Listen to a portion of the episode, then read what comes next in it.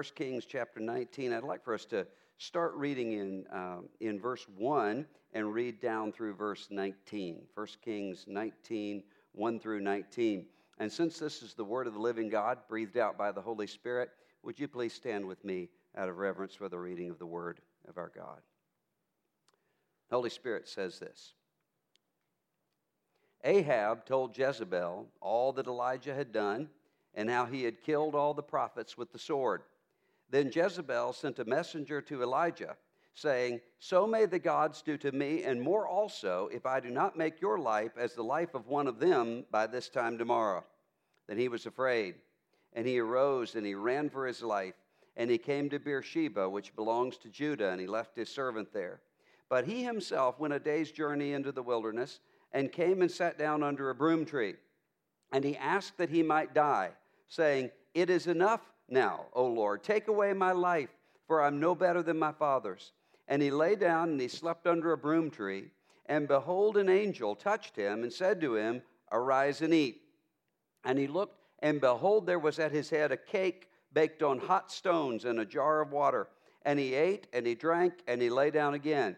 And the angel of the Lord came again a second time and touched him and said, Arise and eat, for the journey is too great for you.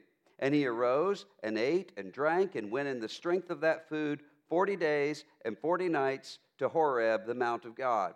There he came to a cave and lodged in it. And behold, the word of the Lord came to him, and he said to him, What are you doing here, Elijah? He said, I've been very jealous for the Lord, the God of hosts for the people of Israel have forsaken your covenant, thrown down your altars, and killed your prophets with the sword. And I, even I only, am left, and they seek my life to take it away. And he said, Go out and stand on the mount before the Lord. And behold, the Lord passed by, and a great and strong wind tore the mountains and broke in pieces the rocks before the Lord. But the Lord was not in the wind. And after the wind, an earthquake. But the Lord was not in the earthquake. And after the earthquake, a fire, but the Lord was not in the fire. And after the fire, the sound of a low whisper. And when Elijah heard it, he wrapped his face in his cloak, and he went out and stood at the entrance of the cave. And behold, there came a voice to him and said, What are you doing here, Elijah? And he said, I've been very jealous for the Lord, the God of hosts. For the people of Israel have forsaken your covenant, thrown down your altars, and killed your prophets with the sword and I, even I only, am left, and they seek my life to take it away. And the Lord said to him, Go, return on your way to the wilderness of Damascus, and when you arrive, you shall anoint Hazael to be king over Syria, and Jehu, the son of Nimshi, you shall appoint to anoint to be king over Israel, and Elisha, the son of Shaphat of Abel Meholah, you shall anoint to be prophet in your place. And the one who escapes from the sword of Hazael shall Jehu put to death, and the one who escapes from the sword of Jehu shall Elisha put to death. Yet I will leave 7,000 in Israel, all the knees that have not bowed to Baal, and every mouth that has not kissed him. So he departed from there and found Elisha, the son of Shaphat, who was plowing with 12 yoke of oxen in front of him, and he was with the 12. Elijah passed by him and cast his cloak upon him. May God bless His word to us tonight. You may be seated. Kentucky is one of the few places that I would confess this. But I previously had a problem with chewing tobacco. Now, I was 10 years old, but I had gone to stay with my uncle in western Tennessee for about three weeks, and while I was there, uh, all the boys there chewed tobacco, and all the preachers there chewed tobacco. And I started uh, chewing tobacco. Sometimes people, it takes them a long time to sort of get victory over that sort of thing. It took me exactly three weeks because as soon as I got home and my mother found out about it, it was, it was all gone. But for those three weeks, I was chewing Red Man tobacco and thought I was, thought I was a big man. Staying there with my uncle, who was a pastor of a church. He lived in a parsonage right next to the church. But no matter how big I might have felt during the daytime with that red man chewing tobacco, at night I didn't feel quite as big because he would come in and he would read ghost stories out of Edgar Allan Poe and that sort of thing and kind of get us all creeped out right before bed. One Saturday night, he happened to, after he finished reading stories, to look out the window over at the church. And he got very serious. And he said, Who knows how many demons are in that church right now? And that was my first Saturday there. And I thought, What kind of church is this? But he kept on going and he said, Tomorrow morning, there are going to be people who are going to be there who are going to hear the gospel. There are people who are going to be there in marriages that are about to split up. There are going to be people there who are just about to give up on all sorts of things, and they're going to hear the Word of God. They're going to be people who are gathered together in the Spirit of God, worshiping God. All of those things are going to take place tomorrow, and the powers of darkness do not like it. So, who knows how many demonic presences there are in that church building? Thought about that. A lot. Next Saturday night, though, he came and said to me that his wife had left a cake plate in the kitchen back behind the sanctuary in the Family Life Center of that church, and that he needed me to go and get it. And that the way that you had to go and get it was to go in through the front door. He gave me the key, walk through the building all the way to the end into the kitchen and to get the cake plate. He was not the sort of person that you could say no to, uh, even if I had lived in the kind of culture that would say no or no, sir, to an adult, certainly not to a preacher. So I went over, put the key in the door, opened it up, and all I could hear in my mind is who knows how many demons are in this building on a Saturday night. And not wanting to flip the light switch because I didn't know where it was, I just moved as quickly as I could through the sanctuary, find the cake plate, and then exit out the front door.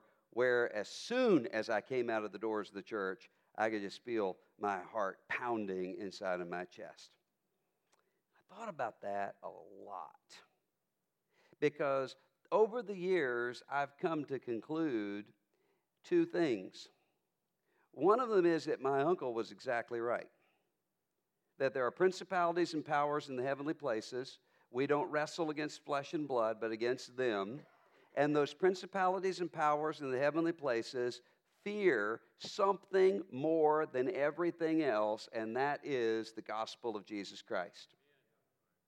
And the second thing that I realized out of that is that there would be many moments in life where I would feel the force of fear.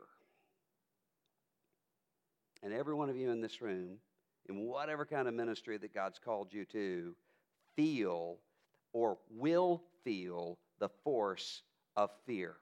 Sometimes when people come to this passage in 1 Kings chapter 19, they see in this an example of burnout.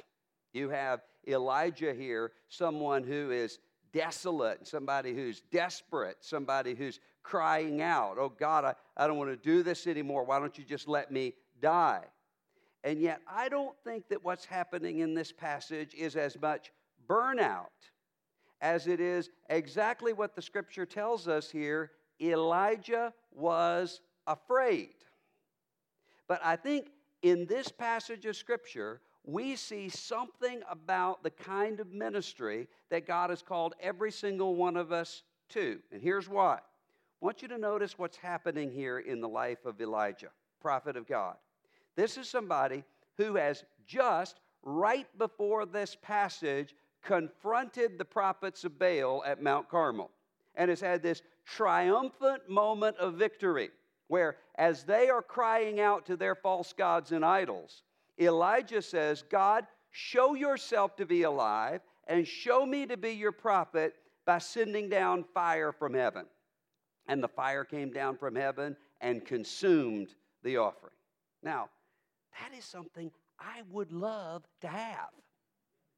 I'm talking to an atheist in the morning about uh, issues related to the gospel of Jesus Christ, and it sure would be nice with all of the unbelievers that I talk to to sort of end the conversation by saying, Lord, send down fire from heaven. Boom. And then just to say, How do you like me now? Let's continue on with the conversation. But that hasn't happened with me. It, it happens, though, with Elijah. And then Elijah finds himself here on the run. He is going out into the desert, he's going out into the wilderness.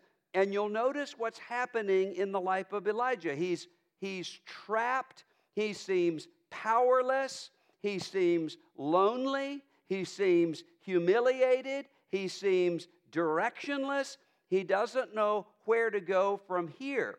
But if you will notice in this text, God shows up in that moment of fire in a very momentary and indirect sort of way. God shows up here in this fear and brokenness very, very close to Elijah. The reason why, I think, is because what God is doing here with Elijah in the wilderness is not all that different from what God is doing in that confrontation on Mount Carmel. At Mount Carmel, God demonstrated he is God and Baal is not. Now, in the wilderness, what God is doing is removing the Baal from Elijah. You'll remember what Baal is. He's a fertility god, he's a thunder god, he's the sort of God that's going to bring power. You worship Baal not because you loved him, not because you think he loves you. Nobody would have imagined honk if you love Baal or Baal loves me, this I know. Instead, you worshiped Baal so that he could give you something. And what he was going to give you is a crop. He was going to give you rain. He was going to give you power. That's what the religion was. That religion still exists all over the place. And every single one of us are susceptible to it. The idea that we can use God to give us the power to execute all the things that we want to do, which would be the same things that we would want to do if Jesus were still dead. But what does God do? He takes Elijah out here into the wilderness. This pattern shows up over and over and over again in Scripture, where he takes his prophet, he takes his people out into the wilderness, and while he is there, he demonstrates in Elijah something about what the kingdom of God is like. And what the kingdom of God is like is the way of the cross. I want us to look at a couple things here. First thing is this the way of the cross means that loneliness is the path to community.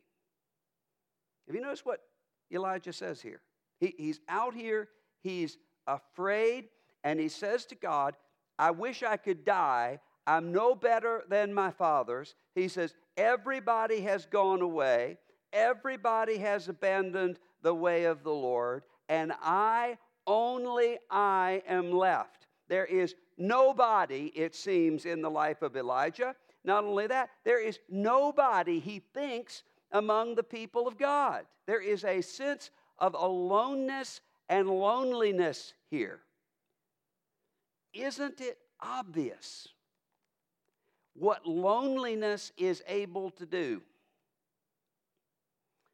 How many people right now in our communities, in our churches, are addicted to opioids, addicted to alcohol, addicted to despair? How many people find themselves slinking into more and more and more despair because they don't have connections with other people?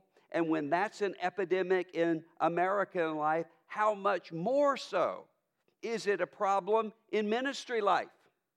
When you find yourself in a situation where you're serving the Lord and you're serving the Lord and you're serving the Lord, and you don't think that you can talk to your people because you're their leader.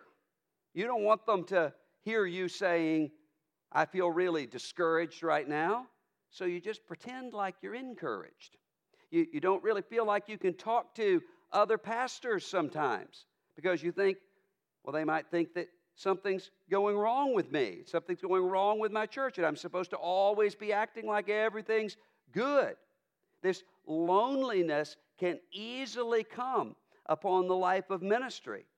And that happens so often that what we sometimes do not see is that the kind of loneliness, those moments of loneliness, if we will turn to the Lord, if we will turn to the Spirit of God, what we will find is that God, in that and in that moment, is actually creating and forming community. Elijah believes that he is alone. He says, I'm the only one left.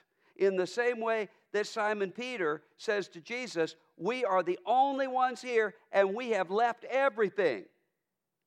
And what does God say? There are 7,000 that you don't know anything about who have not bowed the knee to Baal. And not only that, God says that what God is doing invisibly all around Elijah is bringing about a future community that he can't even imagine right now. In the same way that the Apostle Paul will say to the church at Galatia in Galatians chapter 2 I did not yield to the false teachers for a minute. Why? Would have been easy to do that. He said, I didn't yield to them for a minute. Why? So that the gospel would be preserved for you. A lot of times, the decisions that you have to make that will make you feel as though you are very alone. A lot of times, a lot of the things that we're discipling the people in our congregations to do as they live out the gospel of Jesus Christ will make them very alone. Make them sometimes cut off from their families and cut off from their peer groups and ridiculed by the people around them. But that momentary time of loneliness is what God uses to build and to form a community that is His church, a church of faithfulness. That's the way of the cross. But notice, secondly, in the way of the cross, weakness leads to power. Elijah here is exhausted. Elijah is at a point where he seems to have no power at all. And God comes to him and says, Elijah, what are you doing here? And then the scripture says there's a wind, there's a earthquake, there's a fire that says God is not present in the wind, God is not present in the earthquake, God is not present in the fire. Why not? Because God is not Baal. Baal is the thunder god. Baal is the nature god. Baal is shock and awe. But God here is present, Scripture says, in the sound of thinnest silence. That's where God was present. Why? Because the scripture tells us that the power of God is not the same as the power of man. What we want is to have these visible demonstrations of winning and displaying. Why? Because we want to worship ourselves because we want to worship the power itself. We don't want to come to that point of absolute dependence. But the Apostle Paul says, I was brought to nothing. Have you ever been brought to nothing in ministry? Have you ever been brought to that point where you say, I'm just not sure that I can get in that pulpit again? I'm just not sure that I can walk out and lead that vacation Bible school again. I'm just not sure that I can go off on that mission trip again. Have you ever experienced that? If you haven't, you will.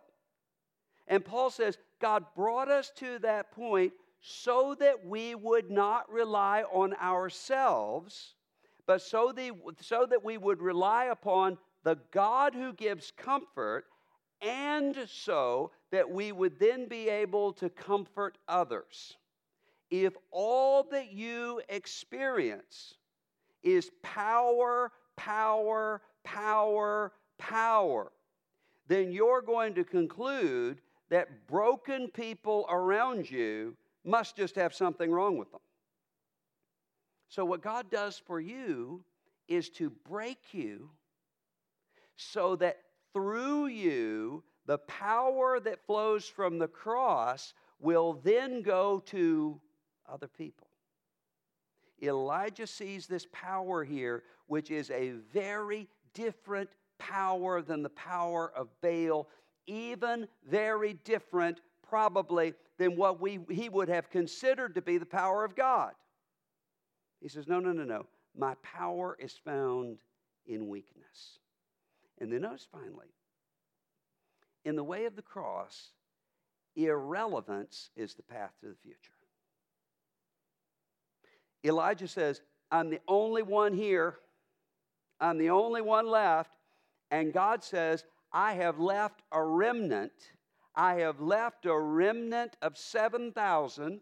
Paul points to this later on in Romans 9 through 11. Says, through this remnant, God is going to carry the word of God down through the generations, even to this present moment. And that God is faithful to keeping his own word. So he says to Elijah, in the middle of his brokenness, in the middle of when Elijah feels as though he is irrelevant to anything, I want you to anoint Hazael on the outside, king of Syria. I want you to anoint Jehu on the inside, king of Israel. And I want you to anoint Elisha as your successor. I don't know if you all have ever seen anything like this, but I have a lot when you see a transition in a church from one pastor to another, especially from a pastor who has served a long, long time to a new pastor. When I see that done well, and I've seen that done well several times, it, you, you almost want to sit down and say, I want to take notes about how this has happened because so often we see the reverse. And why does that happen? It, it, it happens often because what happens when you start to transition from a ministry you have led to a ministry that somebody is going to be leading now? You start to see your own mortality. You start to feel as though I'm not relevant anymore. You start to see, well, maybe I'm not the future of this, and this person is. And sometimes there can be this, this kind of tumult that can come along with that. We see that often in Scripture. We see that often in our lives. But what is God saying to Elisha here? To Elijah here? He is saying, the power that you have, the future that you have, the legacy that you have is in your pouring out of yourself. Unless a grain of wheat goes into the ground and dies, it abides alone. But if it dies, it brings forth much fruit. In this moment of seeming irrelevance, God is directing Elijah toward a path in the cross that sees the future as being in the hands of the power of God. How many fellow laborers in ministry have we seen who, in their moment of desperation and weakness, have sabotaged themselves and blown themselves up with sexual immorality, with pornography, with secret substance abuse. And how many co laborers in ministry have we known who have avoided all of those things, but who have ended their ministries bitter and resentful and keeping a record of wrongs done. The way of the cross is different.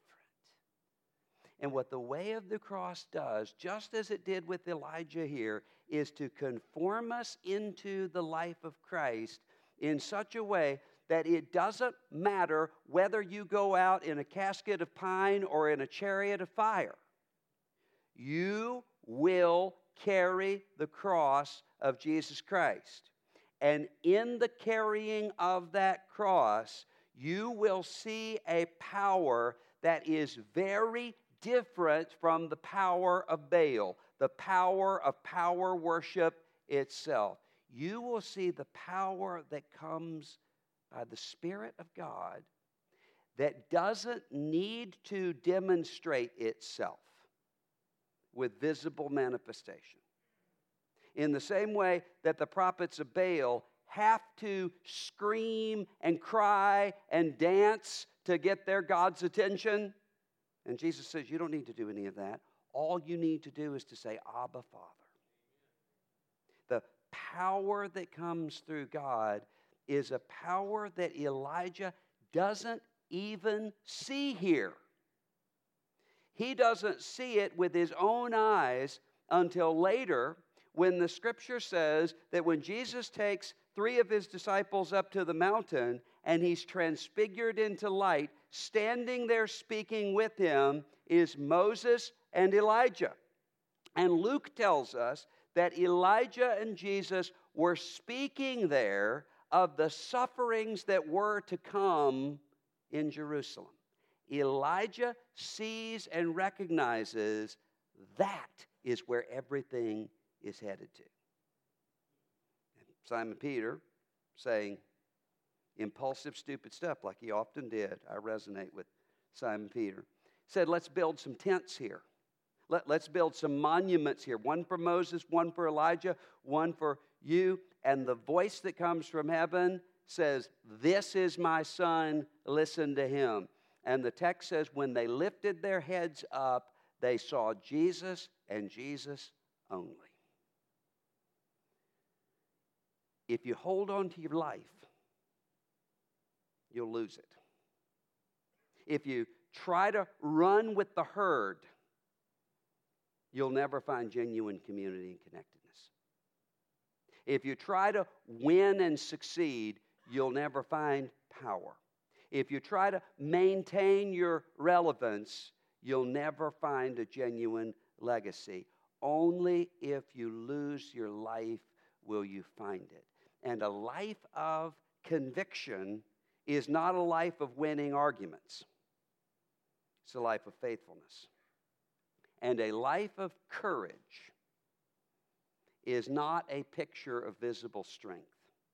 It often looks like loneliness and weakness and brokenness. But that's where the power of God is. And if you don't pay attention to the rattling of the wind and the rumbling of the earthquakes and the blazing of the fire, if you just listen to that sound of thinnest silence, then you'll hear those words that you heard when you responded to the gospel in the first place. Those words that you heard when you stepped out in faith to surrender to whatever sort of ministry that you're in right now. Come follow me. And as you're reminded of that, it just might save your ministry. It just might save your witness. And it just might save your life. Let's pray. Lord, I pray for the men and women in this room. I pray for the uh, ministries and callings that you've given to all of them. Lord, I pray for the people who, right now, just as we've already heard tonight, who right now are hostile to the gospel, maybe even kicking against the ministries of some of the people in this room. People that, if you looked at them, you would say, they'll never be part of the people of God, who by your grace will by this time next year be followers of Jesus Christ. and who maybe even some of the ones that we can think of that maybe we're just about to give up on, who may be the great leaders of our churches in the years to come. Lord, we know you've done that before and you'll do it again. So, Lord, would you enable us in those moments of weakness, those moments of loneliness, to see the path of the cross, to see the kingdom of God that is hidden all around us, but moving forward like an army, awesome with banners, and prompt us to worship. And we ask this in Jesus' name and for his sake.